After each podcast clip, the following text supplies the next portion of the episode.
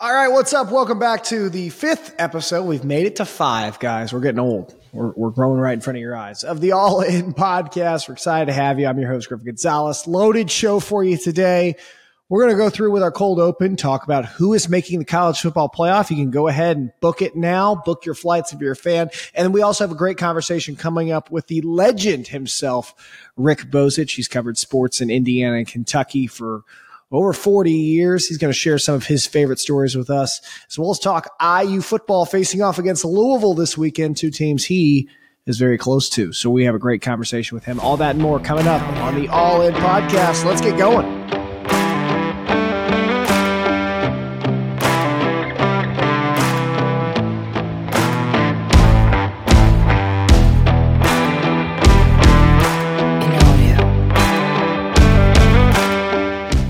All right, welcome back to the fifth episode of the All In Podcast. Excited to have you here, Griffin Gonzalez alongside you, and uh, really excited for our conversation today. We talked to Rick Bozich from WDRB down in Louisville, Kentucky. He's covered Louisville, Kentucky, Indiana, all three of those major schools for uh, over 40 years. He was elected into the Kentucky Sports Hall of Fame this week.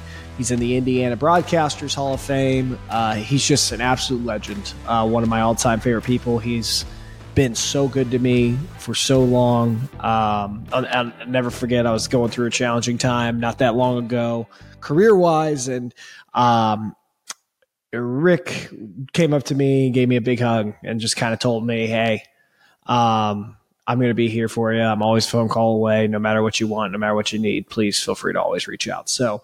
Uh, excited to have him on. Excited for him to share his stories. He truly is one of my favorite people. So excited for you guys to hear that. Um, that's going to come up in a few minutes. First, I got a deal for you. Uh, I'm proud to announce. I'm going to tell you today who's making the college football playoff. I've seen enough. I've seen enough through two weeks. I can tell you who's making it. Um, and, it's not as much as what I've seen in the first two weeks, as much as it's look at the strength of schedule. and look what we've seen in the first two weeks. What we've seen is utter dominance by some. We've seen statistical dominance by others. And we've seen their schedules the rest of the way. And frankly, it just makes too much sense for them to make the college football playoff at this time because they've already proven to us two weeks they are one of the best four teams in America. Now, if they had to face off against any of the other top 12 teams in America. Now that's where it gets interesting. But I don't think any of these teams will have to go through that for the remainder of their schedule. And that's what makes it interesting. That's what makes college football fun. That's what makes expanding the college football playoff as exciting as it is because then you have these top teams that can't just waltz to a championship no, and like automatically win one game, one difficult game, and then be in the championship game. No, they have to go through a more rigorous schedule. They have to play the best teams in the country and prove themselves. And it gives a little wiggle room. So, you know, if you're the number three team in the country and you lose in week eight, your first game of the year, it doesn't absolutely kill you. I've always said if you're going to be one of the top eight teams in the country, your best, and you're going to have to drop at least one game. It's better to drop that game at the beginning of the year, get the doubters on your side early, drop to 15, and then earn your way back up, win 11 straight. Because then guess what? Who do we want in the playoff? A team that just lost in week eight or a team that lost week one and then ran off 11 straight wins? Both teams have one loss but we're going to put in the team that ran off with 11 straight wins and instead because why the momentum is on their side. These four teams that I'm going to, I'm actually going to give you five today because I'm going to throw in that fifth one that could possibly make it, but probably will be left out. Okay. I'm still kind of dabbling with it in my head, but I can tell you who your number one team in the college football playoffs is going to be. It's going to be USC. We saw USC absolutely obliterate Stanford this past weekend. Stanford is not FCS opponent. They were 49 3 at halftime. USC has, is the only team in the country according to Pro Football Focus, with a top 10 offense and a top 15 defense. That's something no one else in the Pac 12 can say. So I'm not really concerned about them going against the rest of the Pac 12, despite how good the Pac 12 is this year. In fact, their toughest games, one ranks at Colorado. That will be fun. At, I'm sure College Game Day will be there for that one as well, as they will be for every Colorado game, it seems, this season. At Notre Dame, that's another tricky one. Notre Dame might be seen on this list as well. We'll get to that. At Oregon and Washington at home. The reason I have USC in this playoff, the reason I have them number one, not only do I think they beat all those teams, especially since I think Notre Dame showed us some similar concerns of what we're going to see from Notre Dame the rest of the year at that in-state NC State game this weekend. But I also see Oregon going to fall eventually. I don't like Washington's defense. I absolutely love their offense. So I see USC able to lose just one of these games. They can drop any one of them that they want. Colorado would be a good loss. Notre Dame would be a good loss. At Oregon would be a reasonable loss. Washington would be a reasonable loss. If they win the Pac 12 championship, they're in. So I have USC being my lock in there. Are they going to be number one? I think they will be right now, but they're definitely going to be in the playoff. Number two, you ready for this? Big shocker. University of Michigan. I, I mean, by far brought back the best roster, I think, in all of college football this year um, from what they had a year ago. Their toughest games remaining, though, they have by far, in my opinion, the toughest schedule of any of these teams on my list. They have at Penn State versus Ohio State. But let me tell you what Michigan has that neither one of those teams have. They have a top 10 offense and a top 25 defense. Penn State is close to that, but they're not there exactly according to Pro Football Focus. And I, I still think, you know, I think Ohio State usually is this vibe that Michigan has this year. Usually when we look at the Ohio State, especially from a Big Ten East point of view, you know, Michigan is always up there. Penn State's always up there, but we look at Ohio State and we're like, they're, they're just the Cleveland Browns practice squad. I mean, they're just like equally as good. I mean, they, there are questions of whether or not they could beat pro teams some years. Like, and I think Ohio State has taken that step down while Michigan has taken that step up if that makes sense. And I think for us to really seriously consider what they can do, I mean, fine, drop Penn State, drop Ohio State, Michigan 11 1 going to the Big Ten championship game. They are still still going to be in the college football playoff because no one in the Big Ten West is caliber enough to beat Michigan, Penn State, or Ohio State. So whoever wins the Big Ten East is going to win the Big Ten championship and is going to go to the college football playoff. I think the team with the best odds to do that is Michigan because either if even if they drop one, they're not dropping both. I don't see them losing to Ohio State at home this year. It's not going to happen. Ryan Day, I think, has proven to us he has struggled against Michigan. He has struggled against Jim Harbaugh. But especially now when Ohio State's the team taking a step back and Michigan's taking the step up, Michigan's going to go to that college football playoff. Let's go to number three. I'm going Georgia. Listen, they got a championship caliber roster. I think right now what we've seen in the first two weeks is a little bit of a championship game hangover, but they're still dominating. They're still 2 0. And the biggest reason I think Georgia has a chance to go the distance here is their strength of schedule is by far the most second most favorable on this list. We'll get to the fourth most favorable on this list, but I'm going Georgia. I, I, I they have Ole Miss and at UT. Um, that Tennessee game is one I have circled. That wow, they might drop that one. Even if they do, they're still going to the SEC championship. They will still win, and they will most likely be in. I, I still think Georgia is going to try to go for that three-peat.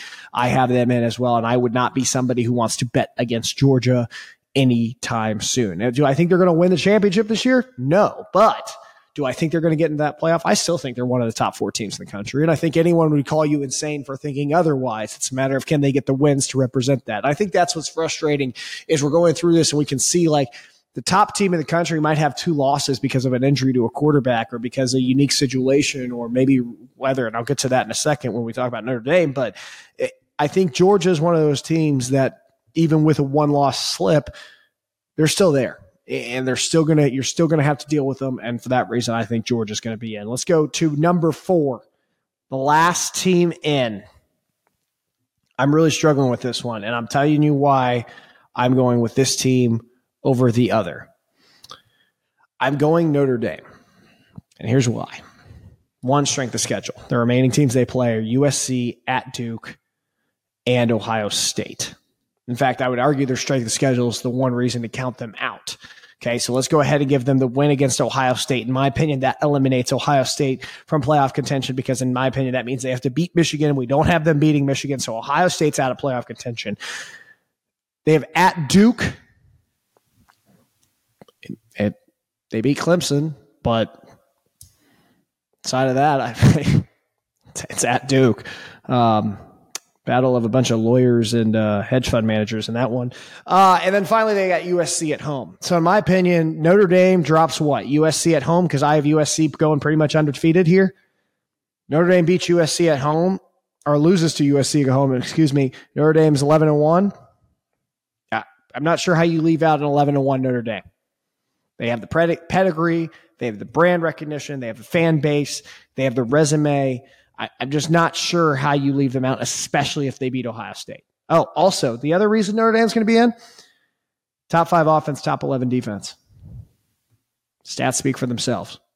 I wasn't impressed with the in-state win, NC State win, because I didn't think they looked great. But let me tell you what did impress me about the NC State win is we saw a lot of teams have to deal with weather delays on Saturday, and a lot of those games ended up being close because there's a lot of factors that you have to go into that keep I know Notre Dame was struggling keeping players fed, keeping them hydrated, keeping them ready to go. When you have a delay over 30 minutes, that's a tough thing that you have to kind of factor in is keeping guys fresh, keep them ready to go. You can't just start a game and then have to come back and finish it. I thought Notre Dame did so as well as they could. They came back, they dominated towards the end.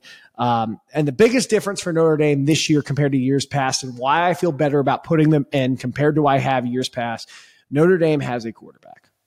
They have a quarterback and they have a quarterback that I trust more than I trust all, but I would say Caleb Williams in college football this year. So for that reason, Notre Dame gets that fourth and final spot. So who gets that fifth spot? Who's getting left out of the mix? I'll tell you who. Florida State. In my opinion, Florida State has the easiest strength of schedule. I could see them being in. In fact, after this, I might get on FanDuel and place a bet on those five teams making the playoff. The reason I don't feel great about Florida State is one, they play at Clemson. Yes, Clemson lost, but Dabo Swinney is known to turn it around, and I'm sure he's trying to tell his guys 11 and 1, we're still in. The reason I really don't like Florida State is their defense. Yes, they looked great to get into LSU. They statistically, according to Pro Football Focus, they have the 65th best defense in college football through two games. I don't, I don't think that gets you in the college football playoff. I think that gets you a loss somewhere along the line that you're not supposed to lose. Maybe it's Pitt. Maybe it's you know, Clemson. Maybe it's a different team. But the point is, I think eventually having the 65th best defense in college football two games in will show you what kind of team this is. Maybe they'll improve. Maybe they'll change. Maybe they will evolve and end up having a top 25 defense and be undefeated and they'll be in the college football playoff. What I'm saying right now is I have not seen enough from Jordan Travis and Florida State, despite how they dominated LSU, to sell me on the fact that they, with the 65th best defense, can make it to the college football playoff. I think they lose one or two. I think the strength of schedule is not there. And I think because of that, they're going to move down. And here's the thing. We've seen college football playoff committee has cared about a couple things. One, conference championships. They have always cared about that. Very rarely are you going to see a team lose a conference championship and get into the college football playoff. And two, the other thing they really care about is the strength of schedule. They want to see, as my favorite Gary Barta quote in the entire world, folks, they want to see the what? The body of work. That beautiful three word. They want to see the body of work, the bow, if you would, the body of work, the season put together. And I think Florida State with a win at LSU or against LSU on a neutral site and then at Clemson, mm, just not enough there compared to Notre Dame, who has USC, Duke, Ohio State, NC State, Georgia, who has Ole Miss at UT, um, and is going to have an SEC championship victory against who knows, maybe Alabama, maybe somebody else. You have Michigan at Penn State versus Ohio State, and the rest of the Big Ten East they have to go through. And Purdue, might I add. You have number two, Florida State. We talked about them. And then you have USC, who has to play the Pac 12, in my opinion, is the best conference in college football this year. So, going down the stretch, I don't think this is that hard. All you have to look at who has the best offenses with the best defenses and who has the best strength of schedule going down the rest of the way in the most winnable games. To me, the most winnable games, strength of schedule is Georgia. Georgia's the most likely of these five teams. Georgia out of USC, Florida State, Michigan, Notre Dame, and Georgia. Georgia is the one team I would bet goes into their conference championship game undefeated. If I had to bet who was going to go undefeated, it'd probably be them just based on the strength of the schedule. Number two in that category, probably, gosh, probably be Florida State there. Just because their strength of schedule is just not that great. And strength of schedule, if, they, if, they, Florida State finishes undefeated with a win against Clemson, they're probably getting in anyway. So, once again, My final four, I'm going one USC, two Michigan. Both those I think will be undefeated or one loss.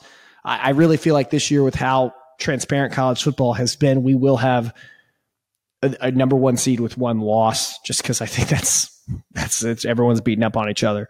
So I'm going to go USC one with one loss. One of those is either going to be I'm going to say either at Notre Dame or at Oregon.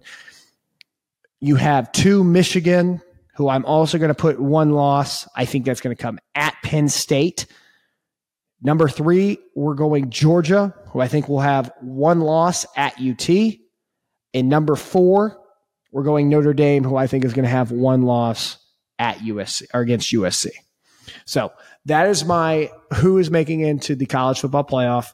Um, I would argue that Georgia is probably going to get bounced down to four because of that one loss. I think a loss to USC, who ended up being number one, is a lot better than a loss at UT. Um, but that's your playoff. I'm going to make that bet today. I'm not telling you to. You do whatever you want without your own money. Please do not hold me responsible for that because I'm not telling you what to do. But I'm just telling you, from my perspective, I think we've seen enough. I think we've seen what we need to see. And obviously, college football could be dramatic. Injuries happen. I don't like to factor injuries into predictions, but I'll tell you from what I've seen, these are the four best teams in college football right now. And I think these are the four that are going to be representing college football playoff come January. All right, that's cold open. Hopefully, we had fun with that. I enjoyed that for sure. Coming up now, an interview with the one and only Rick Bozich from WDRB talking IU football, Louisville football, and just the whole sports industry as a whole. Let's get to it. All right, he's one of my all time just favorite people, one of my all time uh, favorite beat writers, one of my favorite sports reporters and he's actually he he hates talking about himself, but we're going to brag on him. He actually was just named to the Kentucky Athletics Hall of Fame. He's the one, the very own Rick Bozich. Even though you're in the Kentucky Sports Hall of Fame, you, you still have Hoosier roots, so you still got some some of the Indiana side left in you. Rick, how you doing, man? I'm good. You're right. I was born in Gary, Indiana. I went to Merrillville High School. I worked in Anderson. I went to IU. I worked in Anderson and Bloomington and lived in New Albany. So I have plenty of Hoosier ties. Uh, you've been in Louisville for a while. You've covered a lot there. I, guess with the award ceremony just being this week, uh, what, what, was that moment like for you? What did that mean for you? I mean, it's not your first Hall of Fame induction, uh, but this one's certainly an impactful one. I mean, incredibly humbling. I'm very appreciative. Didn't ever expect to get in the Kentucky Sports Hall of Fame because I didn't expect to be here more than about two years, um, move on and be somewhere else. But I learned to like it here and and and, and love living here. Um, anytime you're in a Hall of Fame that's got Muhammad Ali, Darrell Griffith, uh, Pee Wee Reese, Paul Hornung, people like that. I mean, that's a heck of an honor. And I went in with Bubba Paris, who I covered in three Super Bowls when he was blocking for the San Francisco 49ers, and Joe Montana and Tom Leach, who's the voice of the Kentucky Wildcats, and Brigid DeVries, who's one of the first, uh, maybe the first ever uh, woman to be a high school athletic commissioner for an entire state, and Chris Lofton, who still holds a bunch of three point shooting records in the Southeastern Conference. So it was a good class. And a lot of people there last night at the ceremony family friends other hall of famers so i don't know. I'm still part of me still doesn't believe it. I'll, your resume really quick is I, I, know we've you shared some of your stories with me. You mentioned at the very beginning you started your career in indiana after graduating from iu um, just want to throw that out there but he covered covered Bobby Knight, which I know you have stories there. And if that yeah, wasn't exciting enough, you came to Louisville. You got to cover the up and coming of Denny Crum and his national titles and all that happened there. Howard Schnellenberger, another legendary coach you got to cover. Uh, then you really turned up the drama as if Bobby Knight was enough. You get Pitino at UK, then you get Calipari at UK, then you get Pitino at U of L. Uh, you certainly have had enough stories to write a book, but most importantly, you've gotten to cover the rise and eventually some of the falls of some of the greatest coaches sports has ever seen. I guess, I guess what has been for you the biggest lesson you've learned from covering some of those hierarchies and those highs and lows of their careers? Wow. Um, you know, with each one, it's a little bit different. Um, you start off with Coach Knight. I got to IU the same year he got there, and Assembly Hall opened in just you know in 1971, and watching him become what he became and become so successful and so powerful. And then, you know, towards the end of his career, he started to lose it at IU. Um, but just what a grip, what a hold he had on IU fandom and, you know, and even the nation for a while. I mean, anytime he did anything, it was a national story. Um, at Louisville, Rick Pitino is just a masterful person at um, creating storylines, dealing with the media, building narratives, you know, to win at U of L and at, to go at Kentucky and then go coach later at their absolute top rival. Nobody could pull that off. Uh, Schnellenberger came here when Louisville football was this close to de-emphasizing the program and becoming a, one double A program. And it was like their Hail Mary pass. Let's go get a guy who has roots in this area and bring him here and see what they can do. And he changed the whole perception of Louisville football. And, you know, and you could argue that Louisville football, that's one of the great building jobs of all time. So everybody just to sit back and watch, try, you know, with, with Coach Knight, it was just force of personality and intelligence. With Rick Pitino, it was, you know, salesmanship and just his ability to sort of motivate people. With Schnellenberger, it was bluster and vision, uh, you know, and tackling. The more you told him something was impossible, the harder he worked to prove you wrong. Um, so all those guys, you pick up a little bit. Do you have a favorite one that was just like really, just maybe not a favorite as in you cheered for him, but one that you were just like excited to go to that press conference for every day because you knew you were going to get something exciting out of it? Well, every Bob Knight press conference was tense because you never knew uh, if you're somebody's going to ask ask a question and get their head taken off. So that was always interesting. Fair. But it, when, when he was in his prime and he wanted to do it and the right audience was there, he could be as informative as or as entertaining as any coach I've ever talked to. I mean, he could talk about basketball in an informative way, but he could also talk about so many other things. Um, you know, you know, Pitino is was always good. He because he when he came here, he came from the Knicks. He was used to dealing with the New York media, and he he would always leave you with a story. He always he always he knew what your job was.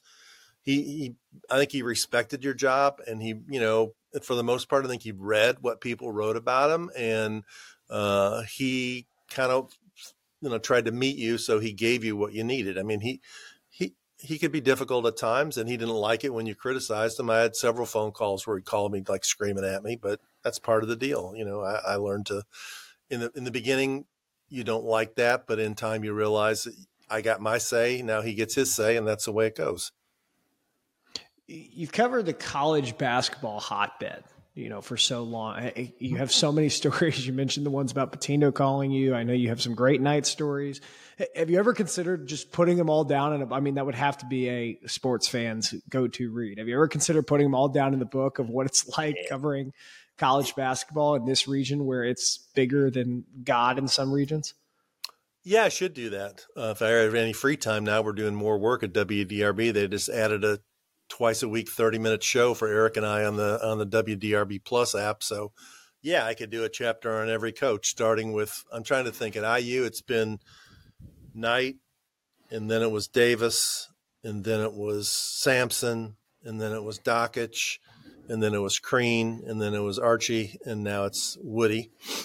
Let's see, in mm-hmm. Kentucky I've gone from Joe B. Hall, who actually had a good relationship. He asked me to write the foreword to his biography. Um, and I was there for the game when Coach, Coach Knight slapped him in the back of the head. Uh, to Eddie Sutton, who was consumed by the pressure and got run out of here because of, of a scandal. And then it was Pitino, and then it was Tubby, who I just saw last night uh, at the ceremony. He came over and gave me a hug. And eh, you know, now that he's not the Kentucky coach anymore, he's not feeling the pressure he used to feel. Uh, and then it was what? Um, who was after Tubby? Oh, Billy Gillispie and yeah. then it was Cal. And at Louisville, it's just gone from Crum to Pitino to David Padgett to Chris Mack to Kenny Payne. So yeah, that's what twelve chapters right there, fifteen chapters. So yeah, at least. Of, yeah. Well, the, the Pitino, the Pitino, the Pitino Louisville chapters have to be at least like half a book itself. So uh, you, you have the uh, rise and the fall there.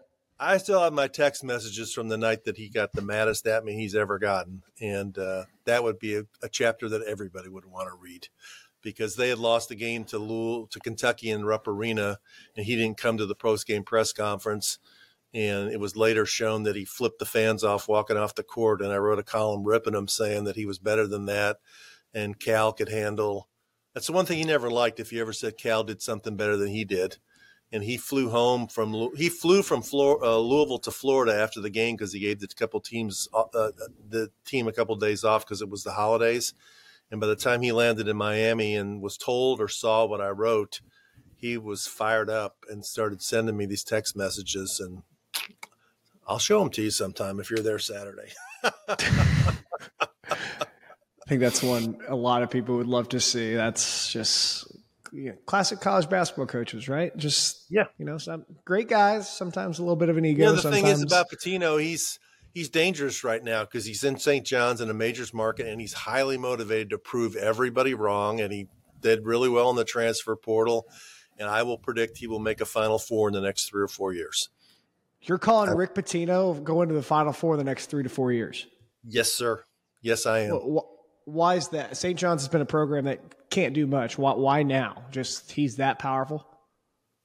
He's that good of a coach. He's that motivated to prove everybody wrong and get on the final stage and write another chapter to what his book, uh, to what his legacy is going to be. And, and his legacy won't be, you know, just winning a title at Kentucky and having one at Louisville that was taken away from him. It'll be came back in the end and won another one at St. John's. I'm not saying he's going to win the national championship.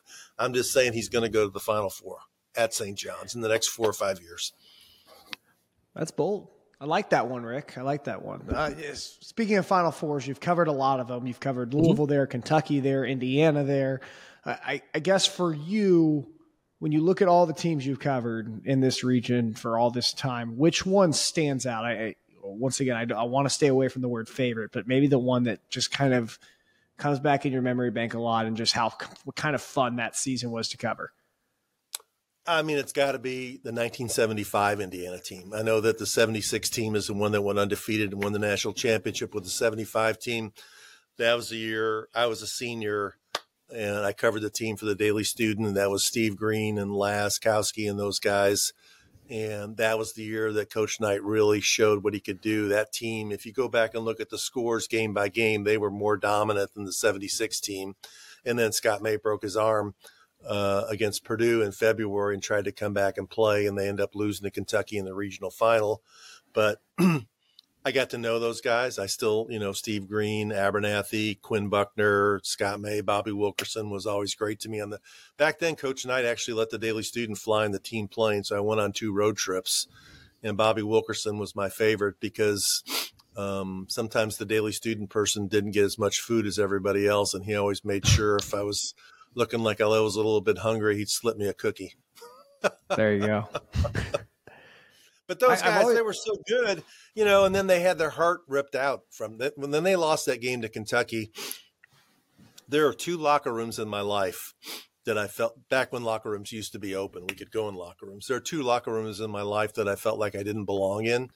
And that was one of them. Uh, Indiana lost to Kentucky and didn't get to go to the Final Four. And it was just, you know, despair in the locker room and the other one that compares to that when I, in 1992 when Christian Laettner hit the shot and beat Kentucky in that epic 104-103 game in Philadelphia.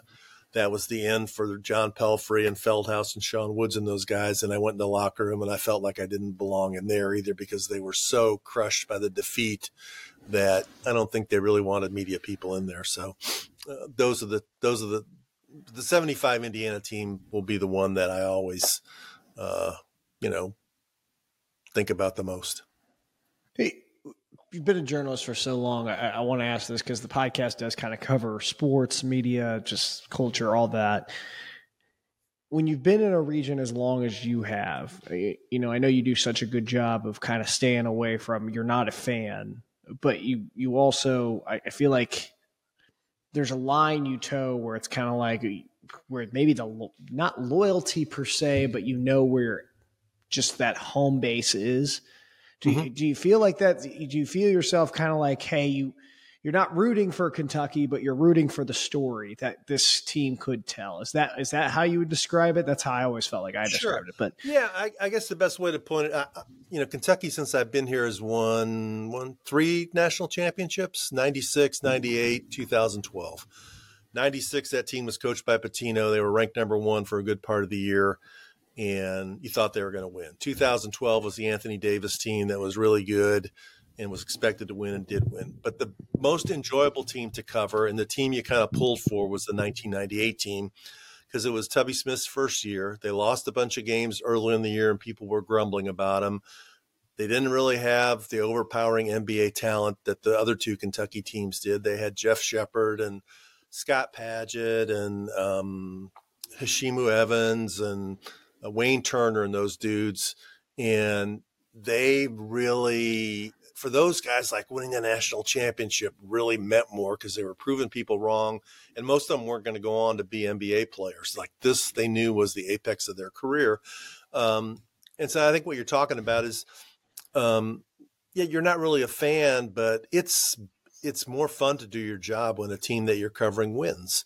People are easier to be around. Uh, they're more likely to talk to you. Um, people, more people want to read about it. So yeah, teams like that, the overachieving teams are are the, the are the fun teams to cover because they're appreciative of what they're accomplishing.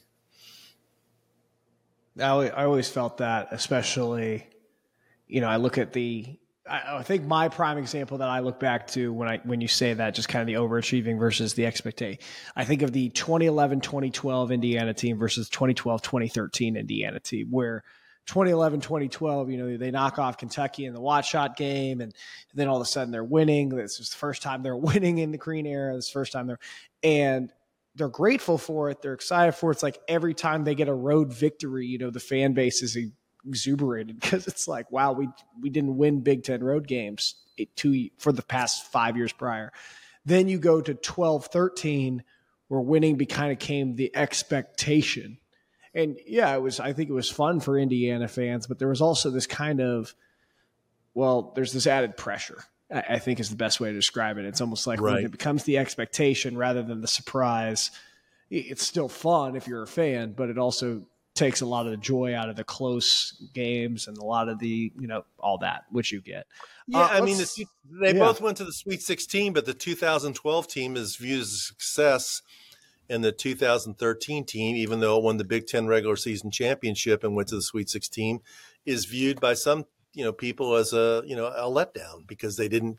It was Final Four bust really that year, and I I even remember being in New Orleans at the 2012 Final Four before the national championship game, and I was in the press room talking to some national writers, and we all know that not long after the national championship, everybody puts out their you know, way too early lists of rankings for next year. And I was told by a couple people, yeah, Indiana's going to probably be ranked number one in this poll. And I remember texting Tom Crean. I said, better get ready for it because they're going to ramp the expectations up for you by the end of the week that you're going to be number one in a bunch of these polls.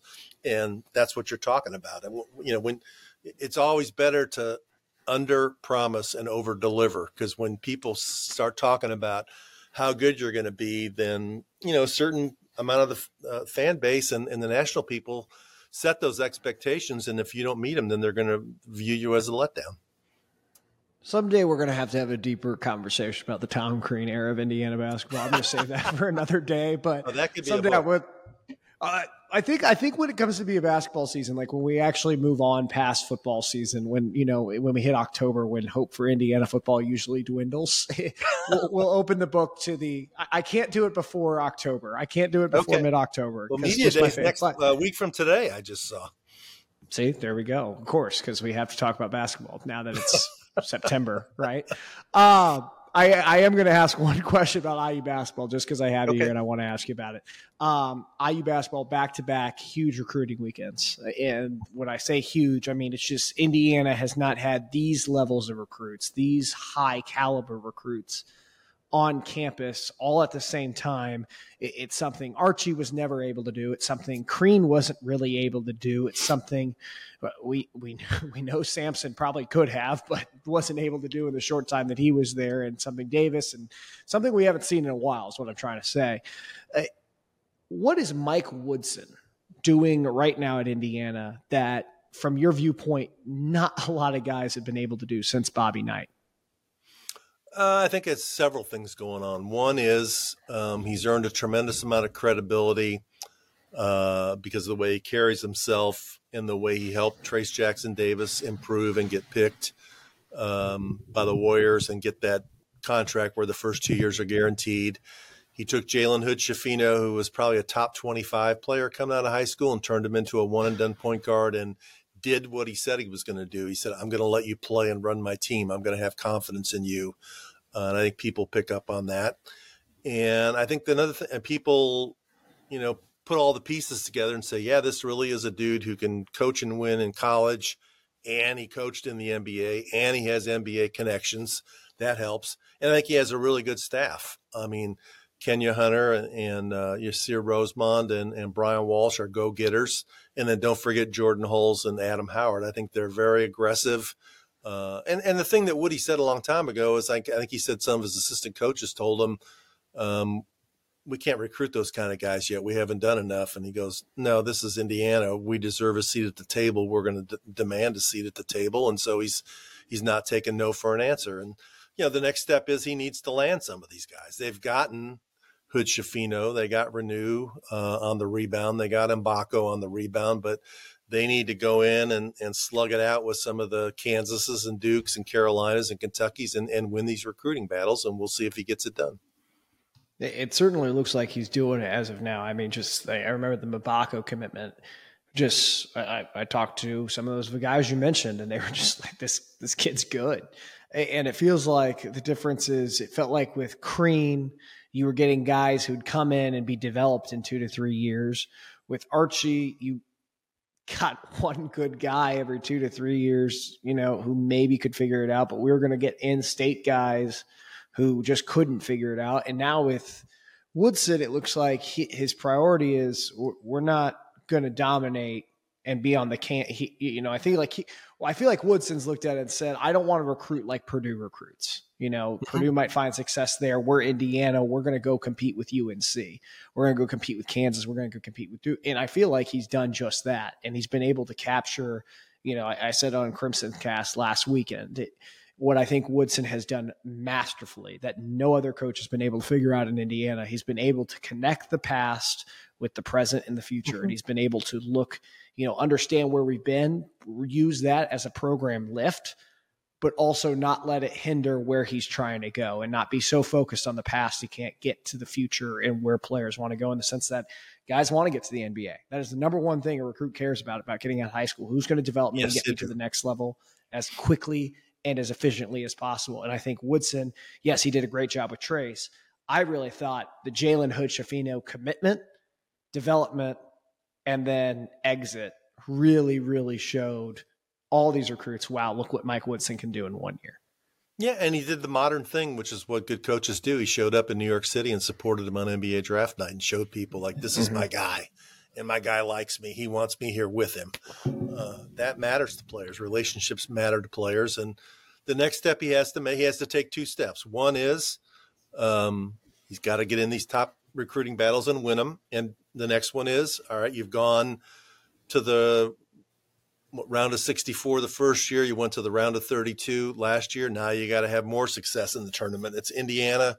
Uh, we all know that people got upset with Tom Crean because he went to 316s and never got any farther. I mean, Woody's got to take the next step. I'd like to point out of those three Sweet 16s Crean went to, uh, all three of those teams went on to the Final Four of the championship game. I, I just love pointing that out because I think oh, people oh, forget that. Like that the teams that beat Crean in the Sweet 16 went Kentucky on to go to the, the Final Four or win. Kentucky won. Syracuse went to the Final Four. Right. And I believe North Carolina was in the championship game and lost to Villanova that year. That's correct. Yeah. So right. it's not like he's it's not like he's losing to you know St. Francis or uh, you know these you know Crean at least lost to good guys, no, and I think it's not like the end of yeah. the Knight era when they were losing to Pepperdine and Richmond and California yep. and some of those teams. People forget about that. I, uh, we're going to go to IU football in one second, but I ask you, I want to ask you one quick question. Um, okay. If you look at Kentucky with Cal and the current state they're in, I know Kentucky fans are very, very anxious for this season because that's going to tilt the way they feel about Cal a lot, depending on how that season goes. You got th- what's going on with Kenny Payne down in Louisville, and, and then you have Mike Woodson and what he's doing at Indiana. If you look at the next five years, and you have to pick one of those guys who's going to have the most success, which one are you riding with? Between Kenny Payne, Calipari, and and uh, Woody. Yeah, whew, that's tough. Um, whew. I guess I'll go with Woody. Um, he's on the upward tick. Cal seems to have lost his fastball a little bit, and there's grumbling within the fan base. And once you get grumbling to that level, it's kind of hard to flush it out. I know he's got a great freshman class this year, and they're still trying to get one of their seven foot two recruits from Croatia eligible. Um, and you know, Louisville's got a farther path to go when you're only won four games the year before. Uh, that's a longer journey. So I guess I'll go with Woody. Gotcha. All right, let's talk football. Um, okay. That was, it's, it's an Indiana based podcast. We got to talk about basketball first, of course. Um, Indiana going up against U of L this week. Uh, Tom Allen just can't escape Jeff Brohm, it seems. Um, but this is this is going to be the one and only meeting of these two teams. We thought we were going to have three years of this. We're only going to get one. Um, catch me up on Louisville. I, I know J- Brohm took over bring in Jack Plummer, bring in a lot of other guys. You lose a lot of the defense. You know, you lose Yaya to the NFL draft. You lose Yasir Abdullah to the NFL draft. You have a lot of guys graduate from a year ago. But what is this Louisville team like for listeners right now who have not watched, you know, the Georgia Tech or Murray State game? What, what can you tell me about this team's makeup and how has it been changed from the Scott Satterfield era at Louisville? Um, a little bit more creative on offense. Um, running it more than people thought that they were going to run under Jeff Brohm. Uh, and that's the one thing you shouldn't overlook about Louisville. They have Jawhar Jordan, who leads the nation in yards per carry. He's at like 16 yards per carry. He broke off a big run against Georgia Tech and another big run against Murray State. Jack Plummer's been good, not great. Jeff's been a little bit, if you read between the lines, wants him to be more decisive and play with a little bit more confidence. Uh, defensively, solid but last year they had playmakers, as you mentioned, uh, Yasir Abdullah and Yaya Diaby, and and uh, they got Monty Montgomery, who's actually at Ole Miss. I think they're down five of their top eight tacklers from last season, so they've been good, uh, but they haven't been getting a ton of takeaways. So it'll be interesting to see how the Hoosiers attack them. Jack Plummer, you said you want he wants them to be more decisive. Four touchdowns this year so far, two forty seven yards in both of his first two games. I've never I've never seen a stat like that where a quarterback throws right. exactly the same yardage for the first two games. Um, is this? It feels to me when I've watched Jeff Brohm at Purdue, something he would do is he would have a quarterback. Quarterback would struggle early, but as the season went on, eventually this quarterback would be kind of an all Big Ten quarterback by in the discussion at least by the end of the year. Do you feel like that could be the situation we're in with Jack Plummer, or is there still a little more gap there than we've seen in, with Jeff Brohm quarterbacks possible, from years yeah. past? I mean, I think it's possible. I mean, he's he throws a good ball. He's very poised in the pocket. Um, you know, he understands Brohm's offense, and he's got some good receivers who he's just getting used to. This is a whole new team for him, so it, it's possible. And the, and the one thing that Louisville has going in its advantage is that they don't play Florida State. They don't play Clemson. They don't play North Carolina. They don't play the three best teams in the ACC. So the schedule is very favorable. Um, if they can beat Indiana, then they got Boston College next week. Boston College is not very good, almost lost to Holy Cross. Then they yeah, go to NC bad. State. Then they would have Notre Dame here. They have a chance to be five and zero oh playing Notre Dame at home and become a national or at least a, a very you know strong regional story. So what what if would you say right now? Two games in, you've watched both. You were in Atlanta. You watched last from Thursday. Gosh, don't you just love Thursday Friday games? Um, yeah. you watched last Thursday. I, I, guess for you, where's the biggest area of weakness for this Louisville Cardinal team that Jeff Brohm has to figure out if he wants to get this program to national presidency in year one? Um, you know, the one thing you'd have to say is defense. They had one bad quarter against Georgia Tech. I don't know if you saw that game at all, but they gave up 28 points in the second quarter. Other than that, the defense has been terrific, but they did have that one quarter where they couldn't get off the field. Uh, so I'd say I don't know if Indiana or any other team can find some vulnerabilities they saw in that quarter uh, and, and, attack those, but that would be the main thing. And on, on offense, I'd say Plummer needs to play better. Um, he's thrown a pick in each game. Uh, he threw a pick against Georgia Tech. He actually threw two against Murray. I throw one of them out because it was a Hail Mary on the last play of the first half. but you know he he he has turned the ball over. And if you look back at his stats last year at Cal, I think he finished the season with picks in his last three games. So I know that Indiana's defensive secondary has played better than it was expected to do. They got some dudes back there, uh, so that's an area that I think that they need to tighten up. Let's talk about the Indiana side of things. Uh, Tom Allen pulled the annual Week Three tradition. He named a quarterback a starter. That's it's big for this program. Um, and you know, we we draw it out as long as they can, and they finally did it. Tayven Jackson. Um, thoughts on him from what you've seen so far? Do you like him? Do, do you think he's got the ability to lead this team to a possible bowl game this year? Uh, yeah, I do like him. I like his potential. That's the thing is I think he's still a little bit raw. Um, he needs more experience. He needs more reps. He needs more exposure. Uh, it'll be interesting to see how he responds on this stage. Um, I kind of understand why I didn't throw him out there against Ohio State. Uh, it could have maybe hurt his confidence. He looked good against Indiana State, but he's not going to have the time to sit back there and, and just be comfortable throwing the ball the way against did against the Sycamore. So we'll see. He needs to. He'll have to get the ball out faster. He'll have to make decisions faster against Louisville on Saturday. Have you been impressed? I, I guess from you know Indiana was talking a lot about just the past two years. You go from two wins to four wins, uh, or three wins, excuse me. But have you been impressed with the way Tom Allen, you know, one improve? I think the biggest thing coming in from this past season was they needed to desperately improve offensive line play. The offensive line has looked significantly improved, and Ohio State will be the first ones to tell you that. Uh, still have a long way to go, but it's better than what we've seen. The defensive line looks like a Big Ten defensive line. Uh, have you been impressed by his ability, despite the lack of success over the past two years, the ability to kind of turn some momentum back here and create some talent in the trenches where it has been just god awful for the past few years? Yeah, I mean, he finally took it seriously and got a better offensive line coach. They did a better job in the transfer portal and improved their defensive line, especially. Um, and you know, one thing about Allen, his enthusiasm never wavers, never wanes. He's always positive. He's always picking guys up, and he doesn't let negativity uh, settle in. So, uh, I've been impressed by the way he's tried to, you know, to keep pushing forward. But he just needs, he really needs this win this week because I think if he can beat, this is their best path to get to six wins and a in a, in a bowl bid by winning a non-conference game, so they don't have to win four Big Ten games. And it's also a chance to get people back on his side fan wise as, as they, you know, then they go to Akron, they can get to three and one, and you get people excited about your program again. Well, I was saying to somebody this past week, it, it really, when you go down the stretch of the schedule, really see, I see five. If you take the Louisville situation out, I see five. The, the Louisville one, in my opinion, gets you to a bowl.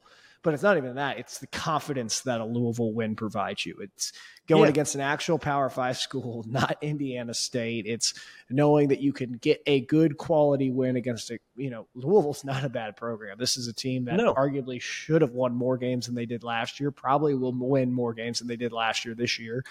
And it feels like for Indiana, this not only serves as a win, you know, that adds to your total to get to six, but also gives you confidence heading into what will be a grueling Big Ten season if you let it.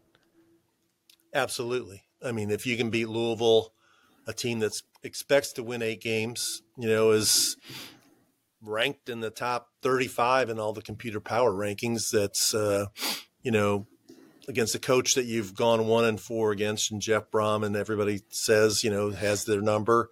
Um, you know, and, and you put yourself, as I just said, beating Louisville, and then if you can beat Akron, you're three and one, and then it's Maryland, I guess, on the road. I mean, if, if you if you're three and one, you keep the, the talk alive longer of getting to six and winning a bowl game.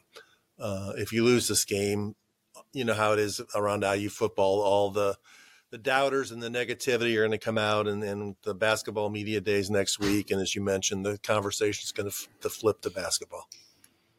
Do you, do you think historically, it, you know, we hear rumblings about how it's kind of awkward just in the athletic department, just about how quickly the transition occurs and how fans are, all right, Indiana football is not winning six, time to shift. Do you feel that the attention that fans gravitate towards when it comes to be even close to basketball season has almost caused a you know, a lack of growth in the Indiana football program over the past couple decades in the sense that it just no, has always no gravitated. No question really. about it. It's something that Indiana should have dealt with 20 or 30 years ago.